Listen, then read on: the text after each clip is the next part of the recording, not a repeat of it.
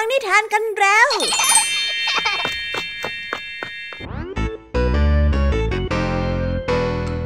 ขอต้อนรับน้องๆเข้าสู่รายการคิสอาว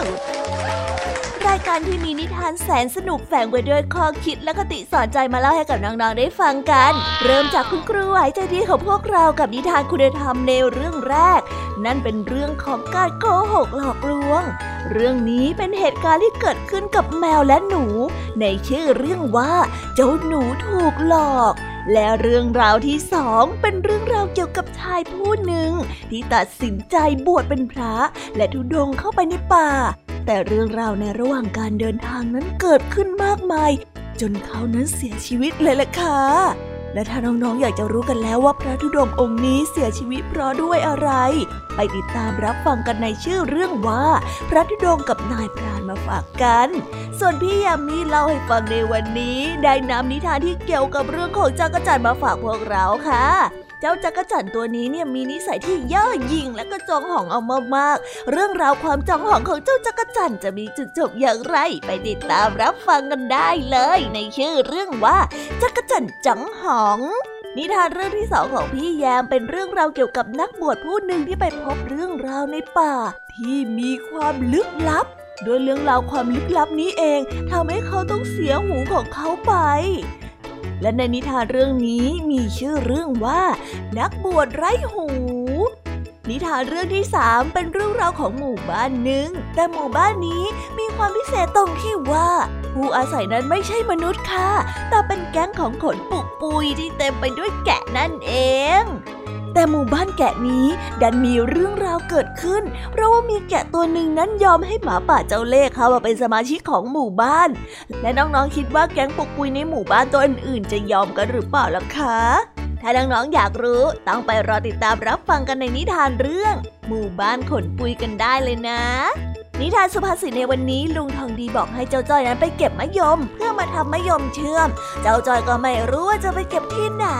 ลุงทองดีจึงยกสำนวนตามีตามามาบอกให้เจ้าจ้อยนั้นไปเก็บเอาตามใจชอบแต่เจ้าจ้อยคนซื้อของเราก็ดูเหมือนว่าจะไม่เข้าใจกันเลยเกิดเรื่องวุ่นๆตามมาแต่ว่าเอ๊ะสำนวนคำว่าตามีตามาที่ว่านี้จะมีความหมายที่แท้จริงแล้วเป็นอย่างไรถ้าน้องๆ อ, อยากจะรู้กันแล้วไปติดตามรับฟังกันในช่วงนิทานสุภาษิตกับเจ้าจ้อยตัวแสบของเรากันได้เลยค่ะวันนี้พี่เด็กดีได้เตรียมนิทานเกี่ยวกับการเข้าใจผิดระหว่างคนโง่เขลาและก็คนฉลาดที่ถกเถียงกันไปถกเถียงกันมาแต่ว่าเอ๊ะพวกเขานั้นจะถกเถียงกันเรื่องอะไรน้องๆพร้อมที่อยากจะไปฟังนิทานเรื่องนี้กันแล้วหรือยังพี่ยามีอยากจะฟังนิทานแล้วค่ะไม่อยากรอแล้วงั้นเราอย่ารอช้ากันเลยนะคะตามพี่ยามีไปสู่โลกแห่งนิทานกันเลยไปเร็วไปเร็ว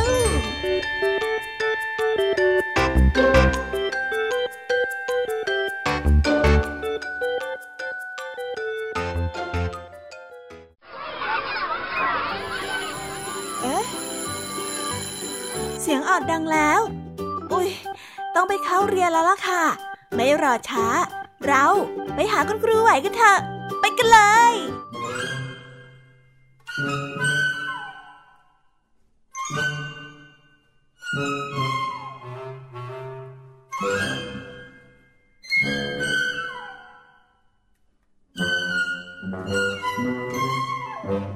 ครูไหวใจดี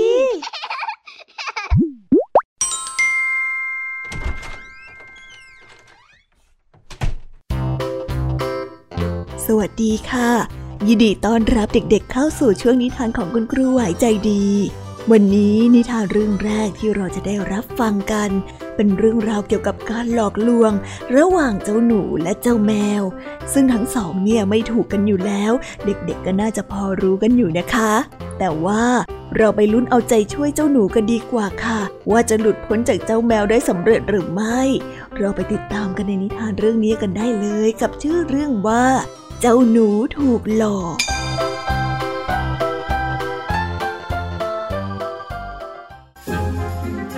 กาลครั้งหนึ่งนานมาแล้วหนูกับแมวสาวอาศัยอยู่ในบ้านหลังเดียวกัน วันหนึ่งแมวสาวตีสนิทกับหนูเพราะเห็นว่าอาศัยอยู่ด้วยกันน่าจะช่วยเหลือซึ่งกันและกันทั้งสองจึงตกลงเป็นสหายในขณะที่ฤดูหนาวกำลังมาเยือนทั้งสองจึงชักชวนกันออกไปหาอาหารมาตุนเอาไว้พวกมันได้ไปพบกับเนยกระปุกใหญ่กระปุกหนึ่งเข้าโดยบังเอิญซึ่งหากเก็บเอาไว้ในบ้านก็คงไม่เหลือที่จะให้ทำอะไรได้อีกเพราะกระปุกใส่เนยนั้นใหญ่มากมันทั้งสองต้องหาที่เก็บเนยกระปุกนั้นเราคิดว่าเราควรที่จะเอาเนยกระปุกนี้ไปเก็บไว้ในแท่นบูชาในโบสถ์นะเราเชื่อว่าเขาไม่มีใครไปยุ่งกับสิ่งศักดิ์สิทธิ์แน่ๆแมวได้กล่าวขึ้นอย่างชาญฉลาดทั้งสองจึงได้ช่วยกันนำกระปุกเนยไปไว้ที่แท่นบูชา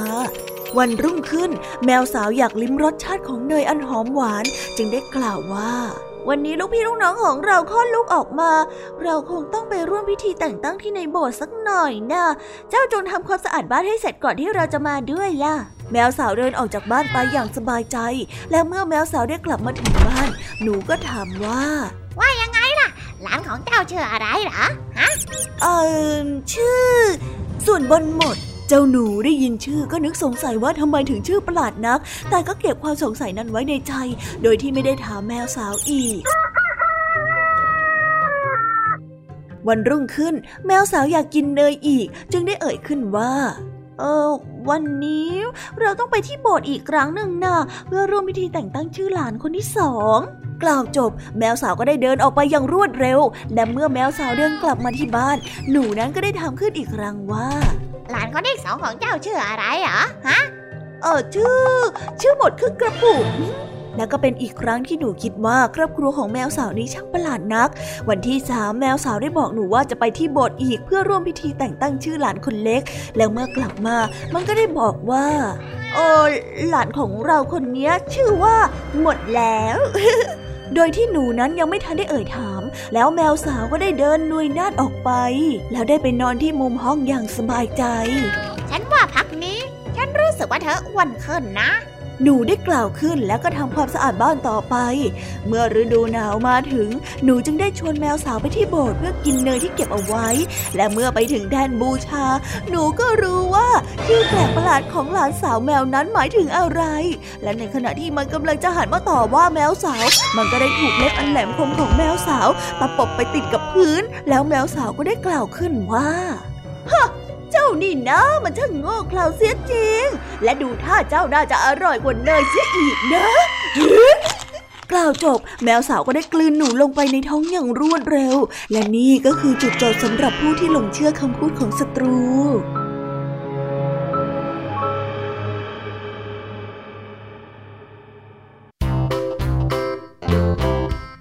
อคำพูดของศัตรูโอ้เจ้าหนูว่าไปคุณครูเนี่ยสงสารเจ้าหนูมากๆเลยนะคะ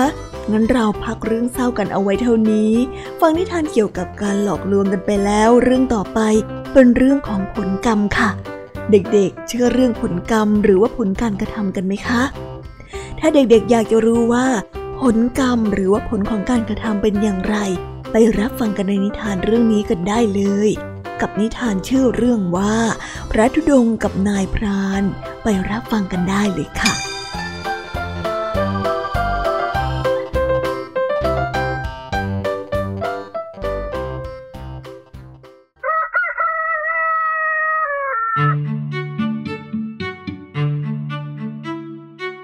พ่อค้าเกวียนคนหนึ่งได้ขับเกวียนนำสินค้าไปขายยังเมืองไกล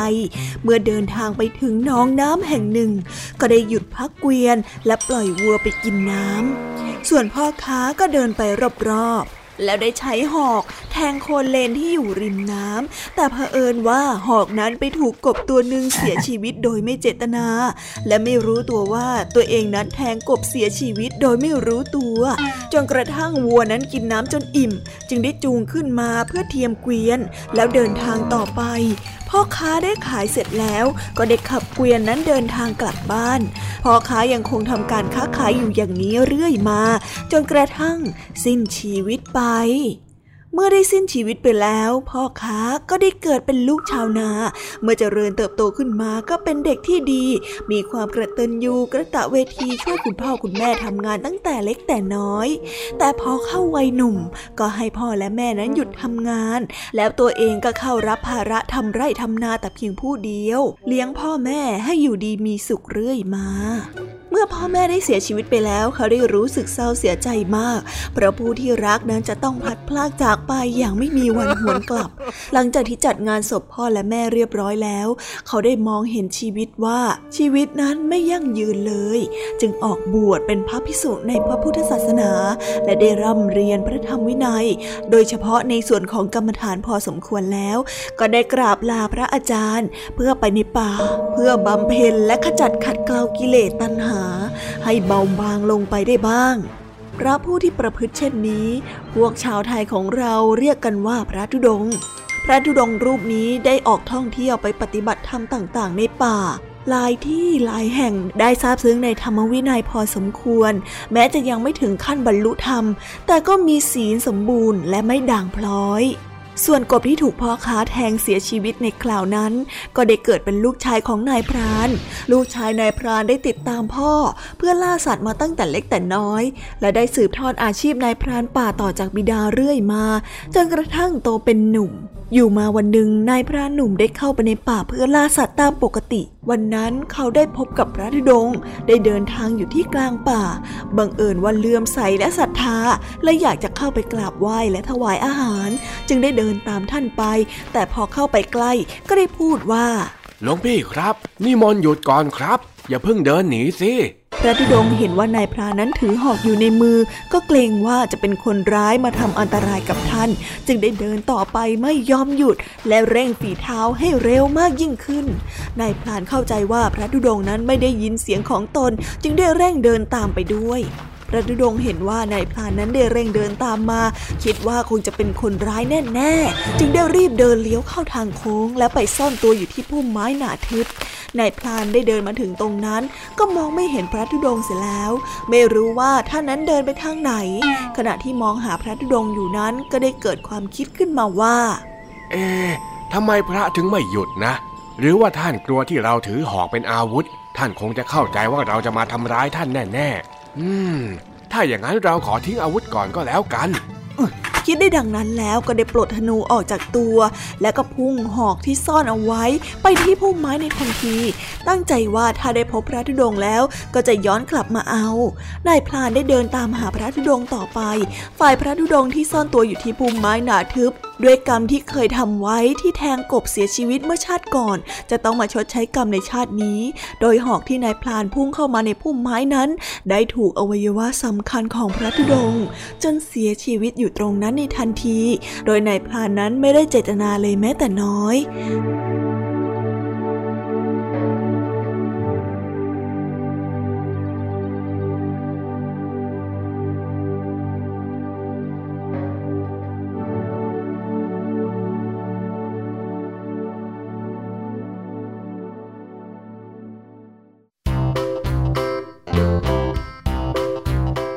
เด็กๆนายพรานไม่ได้ตั้งใจที่จะทำให้เกิดเรื่องแบบนี้ขึ้นนะคะเด็กๆอย่าเข้าใจผิดนะ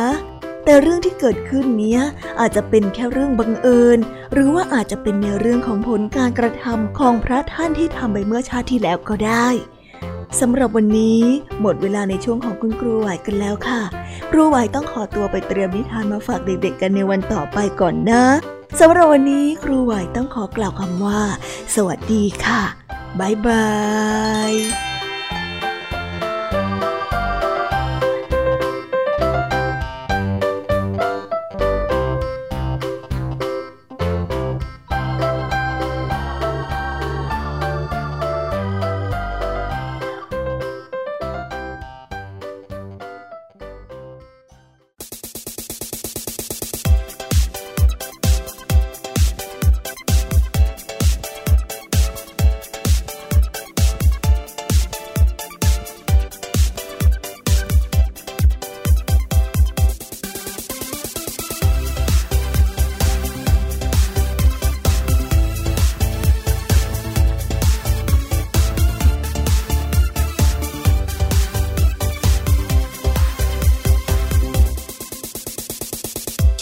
บอกเธ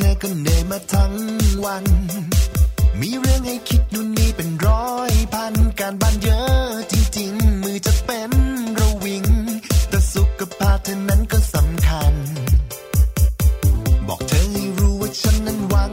ดีทำไมสัก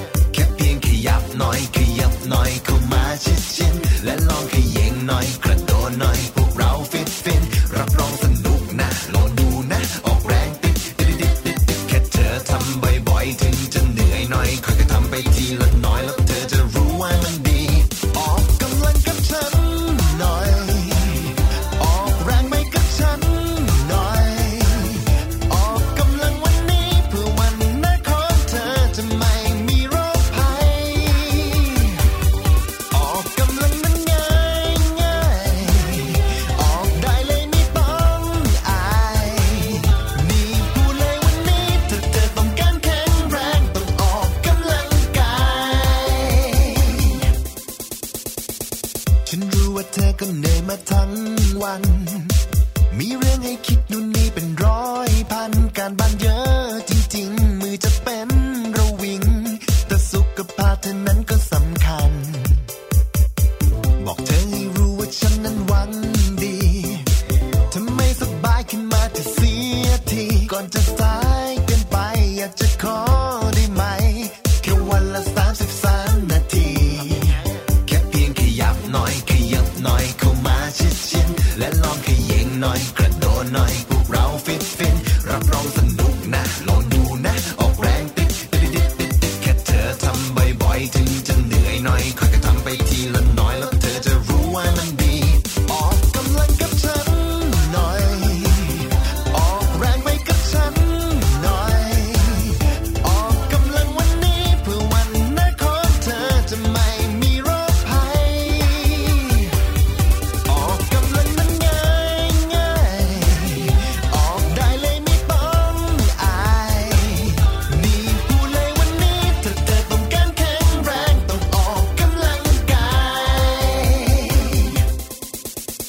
ขยับหน่อยขยับหน่อยเข้ามาชิดชิดและลองขยิงหน่อยกระโดดหน่อยพวกเราฟิตฟินรับรองสนุกนะลองดูนะออกแรงติ๊กติ๊กติ๊กติ๊กติ๊กแค่เธอทำบ่อยๆถึงจะเหนื่อยหน่อยค่อยก็ทำไปทีละน้อยแล้วเธอจะรู้ว่ามันดี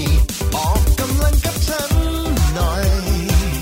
ออกแรงไปกับฉันหน่อยออกกำลังวันนี้เพื่อวันหน้าของเธอจะไม่มีโรคภัยออกกำลังนั้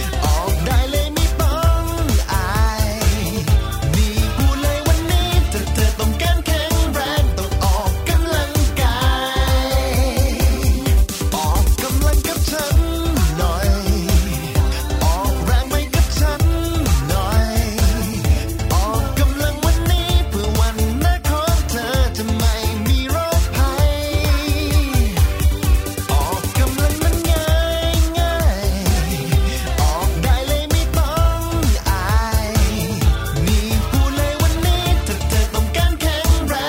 ยออกได้เลยไม่ต้องอายนี่พูดเลยวันนี้ถ้าเธอต้องการแข็งแรงต้องออกกำลังกายออกกำลังกับฉันหน่อยออกแรงไปกับฉันหน่อยออกกำลังวันนี้เพื่อวันหน้าของเธอจะไม่มีโรคภัย ออกกำลังมันง่ายง่ายออกได้เลยไม่ต้องอายนี่พูดเลยวันนี้ถ้าเธอต้องการแข็งแรงต้องออกกำลังกายออกกำลังกับฉันหน่อยออกแรงไปกับฉันหน่อยออกกำลังวันนี้เพื่อวันหน้าของเธอจะไม่มีโรคภัย ออกกำลังนั้นง่ายง่ายออกได้เลยไม่ต้องอายนี่พูดเลยวันนี้ถ้าเธอต้องการแข็งแรงต้องออกกำลังกาย พี่ยามีมาแล้ว มาพร้อมกับนิทานทั้งสามเรื่องค่ะวันนี้ นิท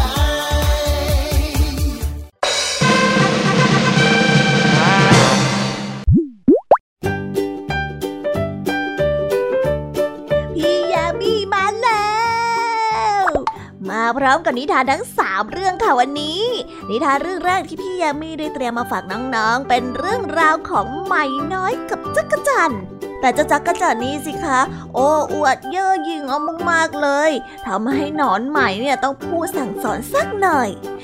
นเจ้าหนอนนะจะพูดตักเตือนและสั่งสอนอะไรเจ้าจักรจันทร์ไปรับฟังกันในนิทานเรื่องนี้กันได้เลย กับชื่อเรื่องว่าจักรจันทร์จ้องหอง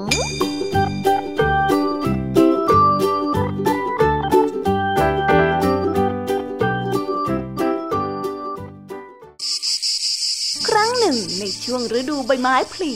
ดวงอาทิตย์ได้สาดส่องแสงอ่อนๆในยามเช้า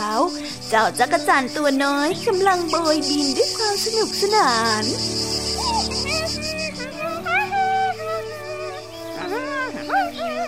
ต้นหม่อนต้นหนึ่งซึ่งลำต้นของมันนั้นดูแข็งแรง ใบก็ดูเขียวขจี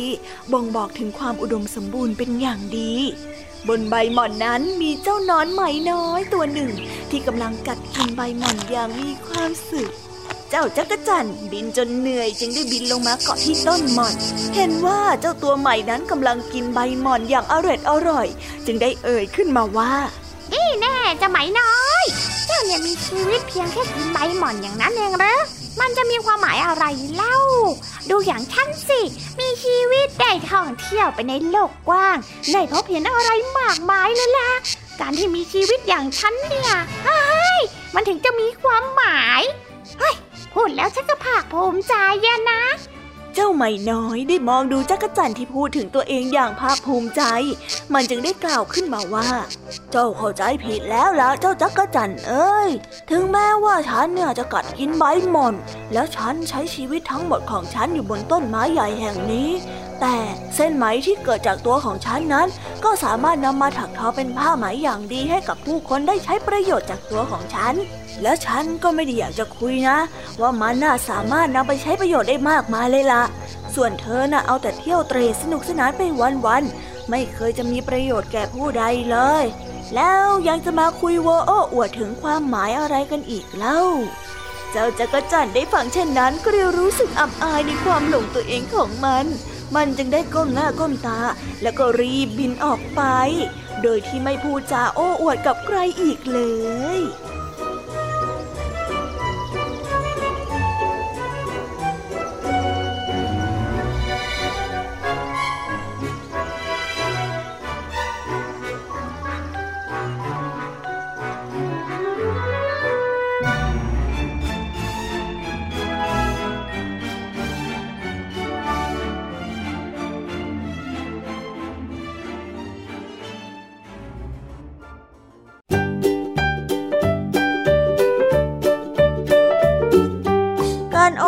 เกินตัวเหมือนกับเจ้าจักจั่นทำอยู่เนี่ยไม่ดีเลยนะคะน้องๆอย่าทำแบบนี้นะไม่งั้นเนี่ยจะทำให้คนอื่นมองเราเป็นคนไม่ดีแต่ถ้าน้องๆอยากจะเป็นเด็กดีน่ารักน่ารักน้องๆก็แค่ไม่พูดทับถมไม่พูดโอ้อวดเหมือนกับเจ้าจักจั่นนะจบนิทานเรื่องแรกเรามาต่อกันในนิทานเรื่องที่สองเป็นเรื่องราวเกี่ยวกับหูค่ะแต่ว่าหูที่ว่านี้ถูกตัดออกไปนะคะน้องๆน้องๆฟังไม่ผิดค่ะเป็นหูที่ถูกตัดออกไปจริงๆแต่สาเหตุที่ถูกตัดหูนั้นคืออะไรกันแน่ไปรับฟังกันในนิทานเรื่องนี้กันได้เลยกับเรื่องนักบวชไร้หู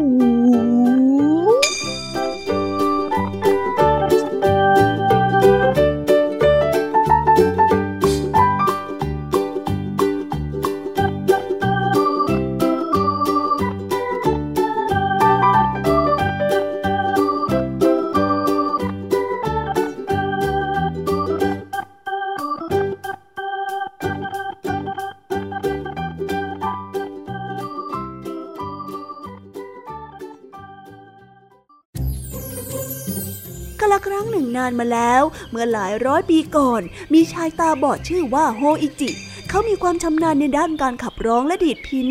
บทกลอนที่เขาได้ขับร้องได้ไพเราะเป็นที่สุดนั่นก็คือสงครามครั้งใหญ่ระหว่างสองตระกูลซึ่งเฮเกะได้แพ้สงครามไม่เหลือเลยแม้แต่ครอบครัววันหนึ่งเจ้าอาวาสวัดได้ชอบเสียงร้องของเขาเป็นอย่างมากจึงได้เชิญเขาเข้าไปพักที่วัดโฮอิจิได้ตอบรับและมาใช้ชีวิตอยู่ที่วัดแห่งนี้วันหนึ่งในขณะที่โฮอิจิอยู่คนเดียวที่วัดในคืนนั้นอากาศร้อนมากโฮอิจิจึงได้เดินออกมารับลมที่ระเบียงเขาได้ยินเสียงฝีเท้าดังออกมาจากประตูเสียงนั้นได้เดินผ่านสวนและมาหยุดอยู่ตรงหน้าของเขาเจ้านายของข้าให้ข้ามาเชิญท่านไปขับร้องเพลงให้ฟังโฮอิจิตกใจเมื่อได้ยินเสียงทุ้มต่ำที่ไม่เคยได้ยินมาก่อนโฮอิจิที่มองไม่เห็นได้ถูกพาออกไปจากวัดระหว่างทางเขาได้ยินเสียงชุดเกราะดังพลางคิดในใจว่าฟังจากเสียงแล้วชายผู้นี้จะต้องเป็นซามูไรที่มีอำนาจแน่ๆเลยไม่นานซามูไรก็ได้หยุดเดินเสียงประตูบานใหญ่ได้เปิดออกดังก้องโฮอิจิได้ถูกพาไปยังห้องโถงใหญ่ข้าได้ยินมาว่าท่านน่ะขับร้องบทกลอนได้ไพเราะโดยเฉพาะเรื่องสงครามสองตระกูลข้าถึงเชิญท่านมาขับร้องให้ฟังที่นี่เมื่อขับร้องผู้คนในห้องโถงก็ต่างร้องไห้ตามเมื่อร้องจบเสียงผู้ทุ้มต่ำก็ได้กล่าวกับโฮอิจิว่าอืมไพเราะมากจากนี้ไปข้าขอเชิญท่านมาขับร้องให้ฟังทุกวันนะค่ำวันต่อมาซามูไรก็มารับโฮอิจิได้ไปขับร้องบทกลอนเช่นวันก่อนและกลับมาที่วัดวันรุ่งเช้าเจ้าอาวาสได้กล่าวว่าออกไปข้างนอกคนเดียวตอนกลางคืนน่ะมันอันตรายนะเจ้าออกไปไหนกันน่ะข้ามีธุระบางอย่างนะเจ้าอาวาสได้รู้สึกว่าโฮอิจิมีท่าทีที่ประหลาดไปจึงได้บอกกับลูกศิษย์ว่านี่ถ้าหากว่าโฮอิจิออกไปครั้งหน้าเจ้าจงสะกดรอยตามไปด้วยนะ เมื่อโหอิจิออกมาจากวัดในคืนนั้นลูกศิษย์ได้ถือโคมไฟสะกดรอยตามไปแต่ในระหว่างทางก็คลาดกับโหอิจิลูกศิษย์พยายามจะตามหาทุกคนทุกแห่งก็ไม่พบในระหว่างที่กำลังถอดใจนั้นเขาก็ได้ยินเสียงพิณดังมาจากสุสานเมื่อเดินเข้าไปใกล้ก็ได้เห็นดวงไฟมากมายโหอิจิได้นั่งดีดพิณอยู่ที่หน้าสุสานของตระกูลเฮเกะลูกศิษย์จึงได้เข้าไปใกล้และได้เขย่าตัวโหอิจิโหอิจิท่านโหอิจิท่านโหอิจิครับโหอิจิได้ถูกพากลับมาที่วัดเขาได้เล่าเรื่องซามูไรที่มาเยือนให้กับเจ้าอาวาสได้ฟังเจ้ากำลังจะถูกวิญญาณร้ายมาหมายปองชีวิตเจ้าเอาอย่างนี้ก็แล้วกันข้าจะลงยันต์ไว้บนตัวเจ้าเพื่อที่วิญญาณร้ายน่ะจะได้มองไม่เห็นเจ้ายังไงล่ะเจ้าอาวาสได้บอกกับโหอิจิและได้ช่วยเขียนยันต์ที่เป็นตัวอักษรให้ทั้งตัวของโหอิจิเต็มไปด้วยยันต์ฟังข้านะไม่ว่าวิญญาณร้ายจะทำอะไรเจ้าก็ห้ามพูดและห้ามขยับตัวเป็นเด็ดขาดเข้าใจไหมเจ้าอาวาสได้บอกกับโหอิจิกลางดึกคืนนั้นโหอิจิได้นั่งอยู่ที่สวนและได้ยินเสียงฝีเท้าใกล้เข้ามาโหอิจิไม่ว่าจะถูกเรียกเท่าไหร่โหอิจิก็ยังนิ่งเฉยเจ้าอยู่ไหนกันนะฝีเท้าของซามูไรได้ดังขึ้นตรงระเบียงโหอิจิก็ยังคงนั่งนิ่งนี่มันอะไรกันทำไมข้าถึงเห็นแต่ใบหูช่วยไม่ได้เอาแค่หูไปก็ได้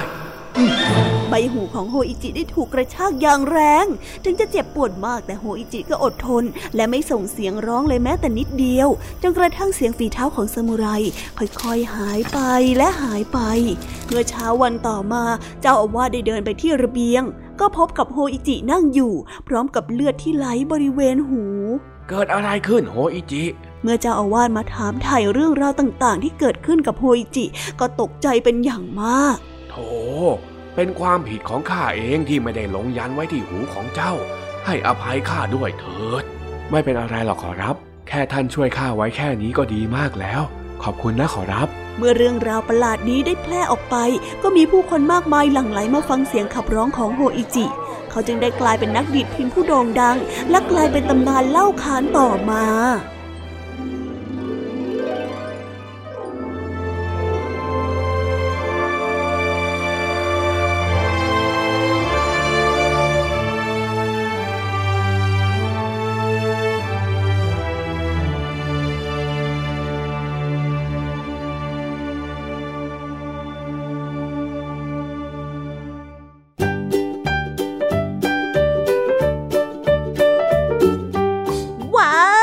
โหอิจินักดีดพิณผู้โด่งดังตอนนี้ไร้หูไปซะแล้วค่ะพี่ยามีว่าผีร้ายเนี่ยก็ไม่ได้ร้ายอย่างที่คิดนะเพียงแต่ผีซามูไรตนนั้นอาจจะแค่อยากจะฟังเสียงพิณอันไพเราะของโหอิจิเท่านั้นเองแต่ก็อย่างว่านะคะคนเก่งๆและก็คนที่มีความสามารถอย่างนักดีดพิณโหอิจิเนี่ยหูของเขาหายไปแต่ก็ไม่ได้เป็นอุปสรรคขัดขวางความสามารถของเขาเลยแม้แต่น้อยค่ะเขายังสามารถเป็นนักดีดพิณผู้โด่งดังได้และก็มีชื่อเสียงในตอนนั้นมากๆด้วยน้องๆเราฟังเรื่องผีๆกันไปแล้วเปลี่ยนมาฟังเรื่องของหมู่บ้านแกะกันดีกว่าไหมคะในนิทานเรื่องต่อไปนี้เป็นเรื่องราวของหมู่บ้านแกะที่เกิดเรื่องวุ่นๆในหมู่บ้านขนปุยของเราส่วนเรื่องราวจะน่าติดตามแค่ไหนไปฟังกันค่ะ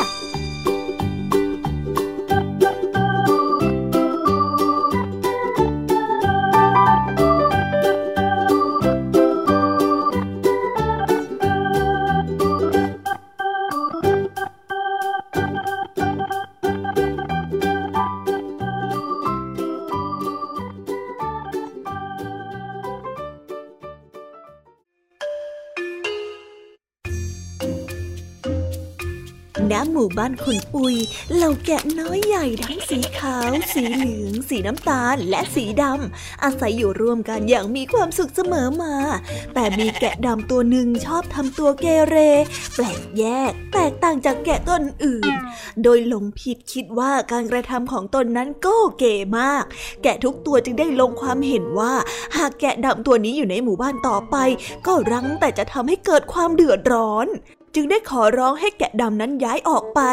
แกะดำยอมไปแต่โดยดีแต่ในใจนั้นคิดแค้นแกะทุกตัวในหมู่บ้านนั้นวันหนึ่งขณะที่แกะดำได้นอนเล่นอย่างสบายใจอยู่ในบ้านใหม่ของตนก็ได้ยินเสียงเคาะประตูดังก๊อกก๊อกก๊อก เมื่อแกะดำได้เปิดประตูออกก็ได้เห็นหมาป่าตัวหนึ่งรูปร่างใหญ่โตหน้าตาเจ้าเล่ห์ดูไม่เป็นมิตรเอาซะเลยเจ้าคือแกะดำที่ถูกขับไล่ออกจากหมู่บ้านใช่ไหมมาร่วมมือกับข้าเถิดแล้วเจ้าจะเป็นที่ยอมรับของแกะตัวอื่นทุกตัวแกะดำคิดว่าเวลาแก้แค้นนั้นมาถึงแล้วจึงได้รีบตอบคำชักชวนของหมาป่านั้นไปทันทีแล้วท่านต้องการอะไรเล่าท่านหมาป่าแกะดำได้ถาม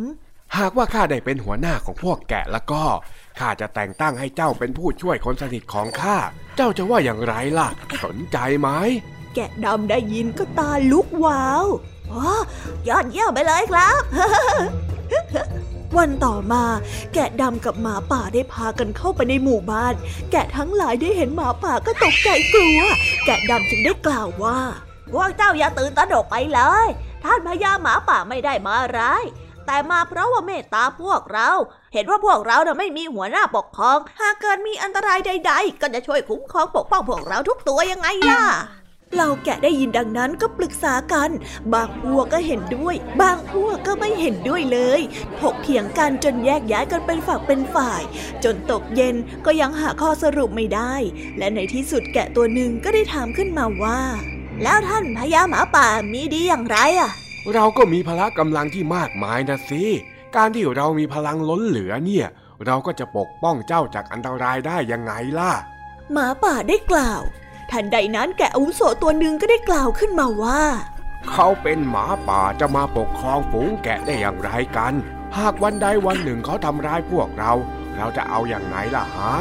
ฝูงแกะได้ยินดังนั้นก็ได้ส่งเสียงกันอื้ออึงมีทั้งเห็นด้วยและไม่เห็นด้วยแกะอาวุโสจึงได้กล่าวต่อไปอีกว่า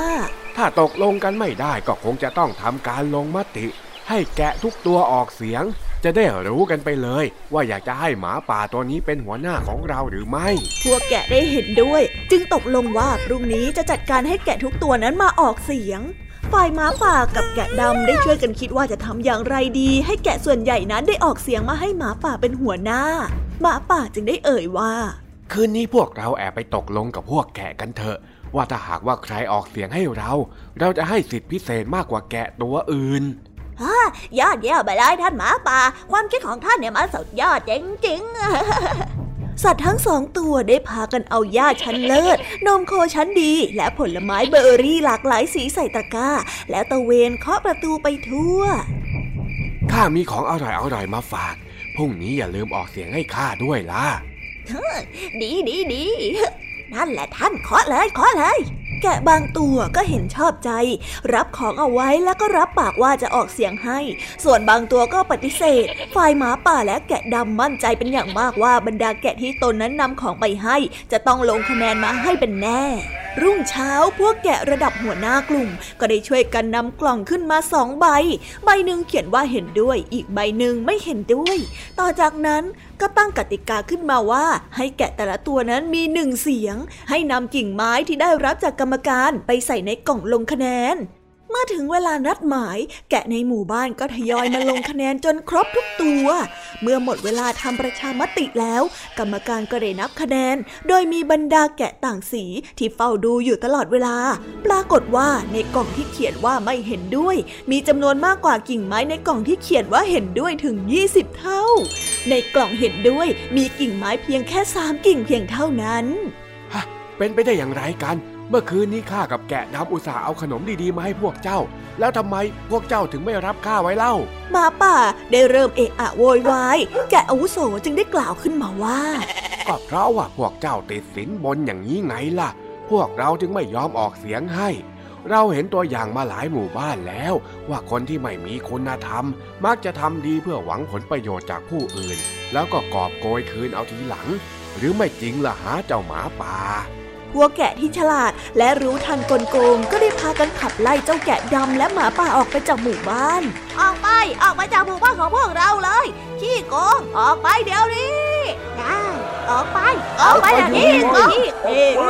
งขี้โกงแกะดำเกเรและหมาป่าเจ้าอุบายต้องอับอายและเสียหน้ามากตั้งแต่นั้นมาทั้งสองก็ไม่กล้าเฉียดเข้ามาที่หมู่บ้านคนปุยอีกเลย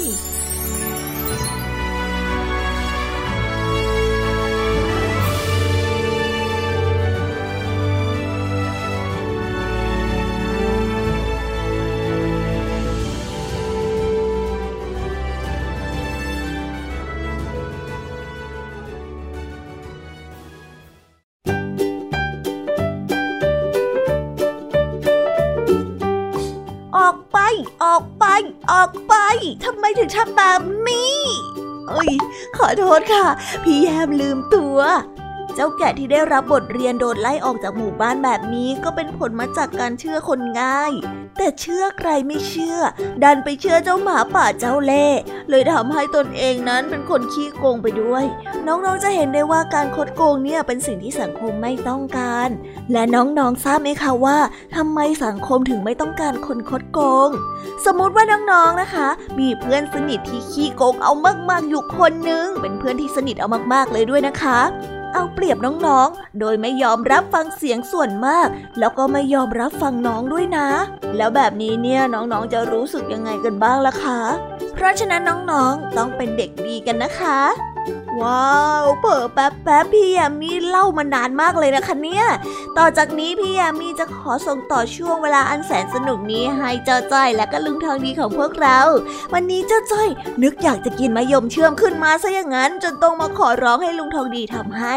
เรื่องราววุ่นๆของการทำมะยมเชื่อมของสองลุงหลานนี้จะนำพาสำนวนอะไรมาเล่าให้กับน้องๆได้ฟังไปรับฟังกันได้เลยค่ะในช่วงนิทานสุภาษิต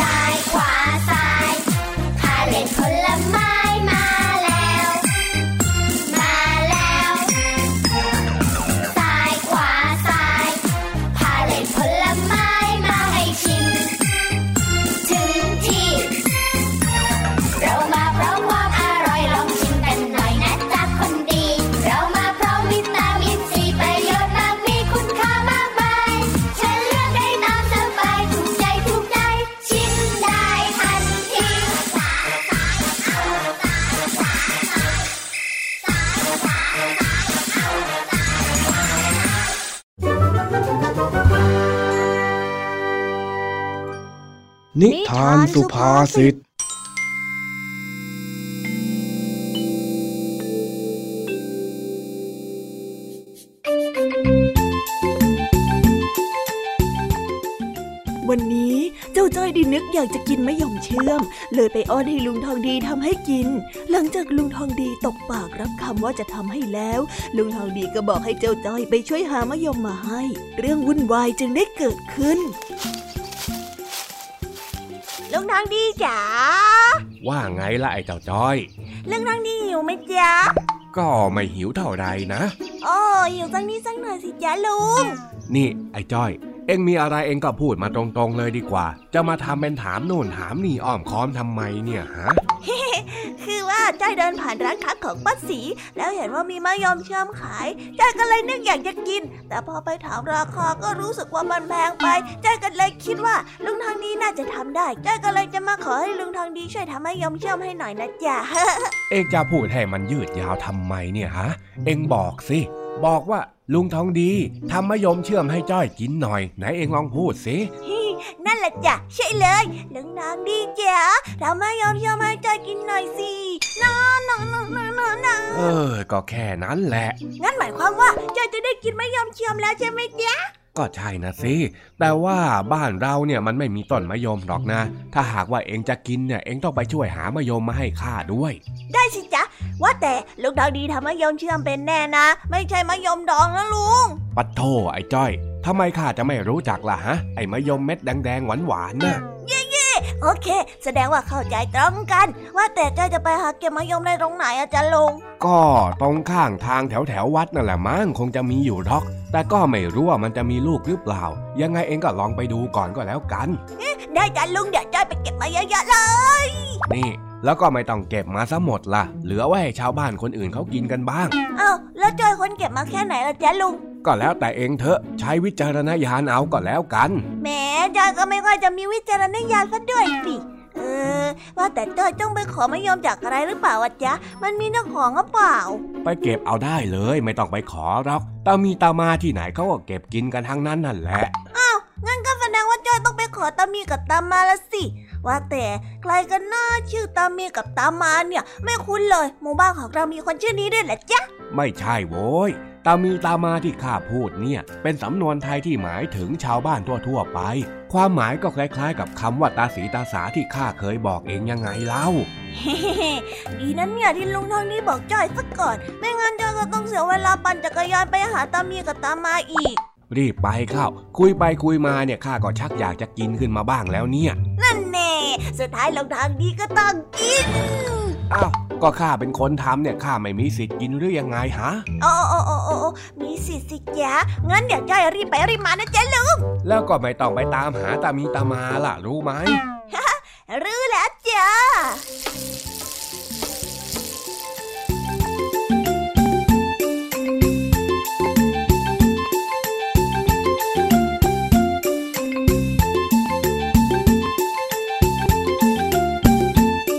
แล้วก็จบกันไปเป็นที่เรียบร้อยแล้วนะคะสำหรับนิทานสุภาษิตในวันนี้เป็นยังไงกันบ้างล่ะคะสนุกสนานกันหรือเปล่าเอ่ยนิทานสุภาษิตจบกันไปแล้วแต่เราก็ยังมีนิทานเด็กดีมารอน้องๆอยู่ในช่วงท้ายรายการนะคะงั้นเราไม่รอช้าไปฟังนิทานเด็กดีกันเลยค่ะ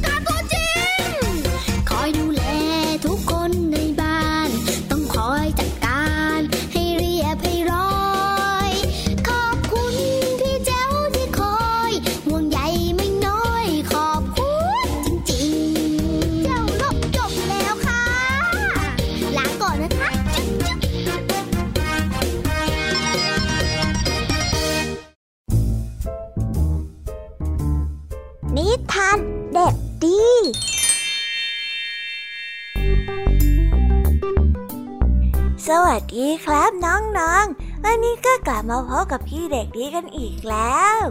และแน่นอนว่ามาพบกับพี่เด็กดีแบบนี้ก็ต้องกลับมาพบกับนิทานที่แสนสนุกกันในช่วงท้ายรายการและวันนี้นะครับพี่เด็กดีก็ได้เตรียมนิทานเรื่องเถียงกันทำไมมาฝากกันส่วนเรื่องราวจะเป็นอย่างไรถ้าน้องๆ อ, อยากจะรู้กันแล้วงั้นเราไปติดตามรับฟังกันได้เลยครับ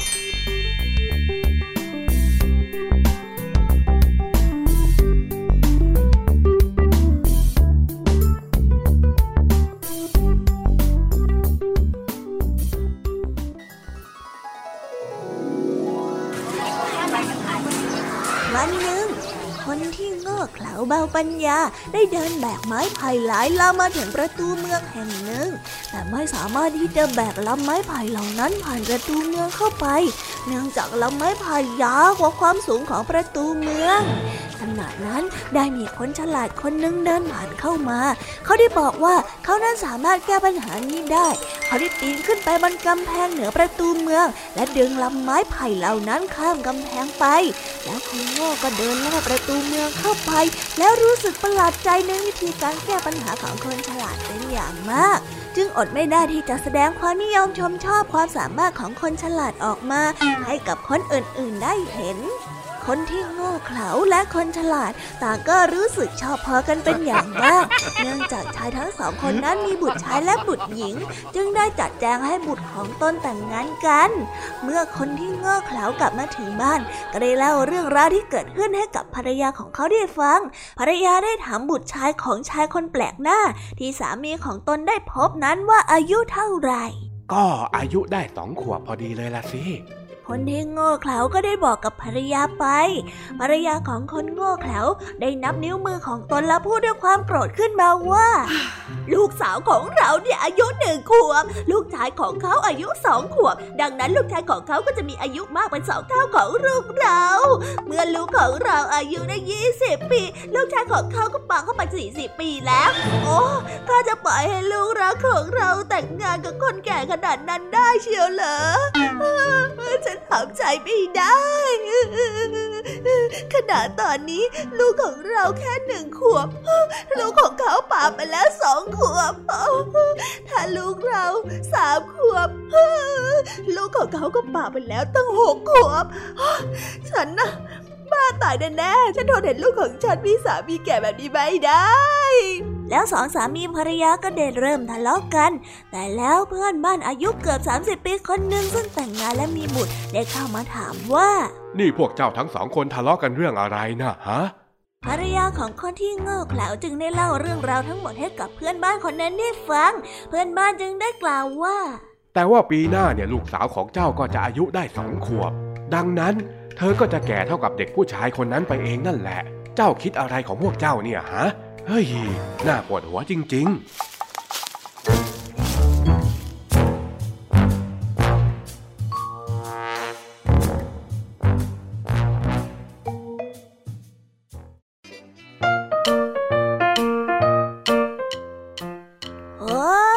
ก็จบกันไปเป็นที่เรียบร้อยแล้วนะครับสำหรับนิทานของพี่เด็กดีในวันนี้เป็นยังไงกันบ้างล่ะครับน้องๆสนุกกันหรือเปล่าเอ่ยถ้าน้องๆสนุกกันแบบนี้เอาไว้วันหลังพี่เด็กดีจะจัดเตรียมนิทานที่แสนสนุกแบบนี้มาฝากทีนะครับแต่สำหรับวันนี้เวลาของพี่เด็กดีก็หมดลงไปแล้วพี่เด็กดีก็ต้องขอตัวลาน้องๆกันไปก่อนแล้วพบกันใหม่นะครับสวัสดีครับบ๊ายบายเป็นเด็กดีของคุณพ่อคุณแม่นะครับ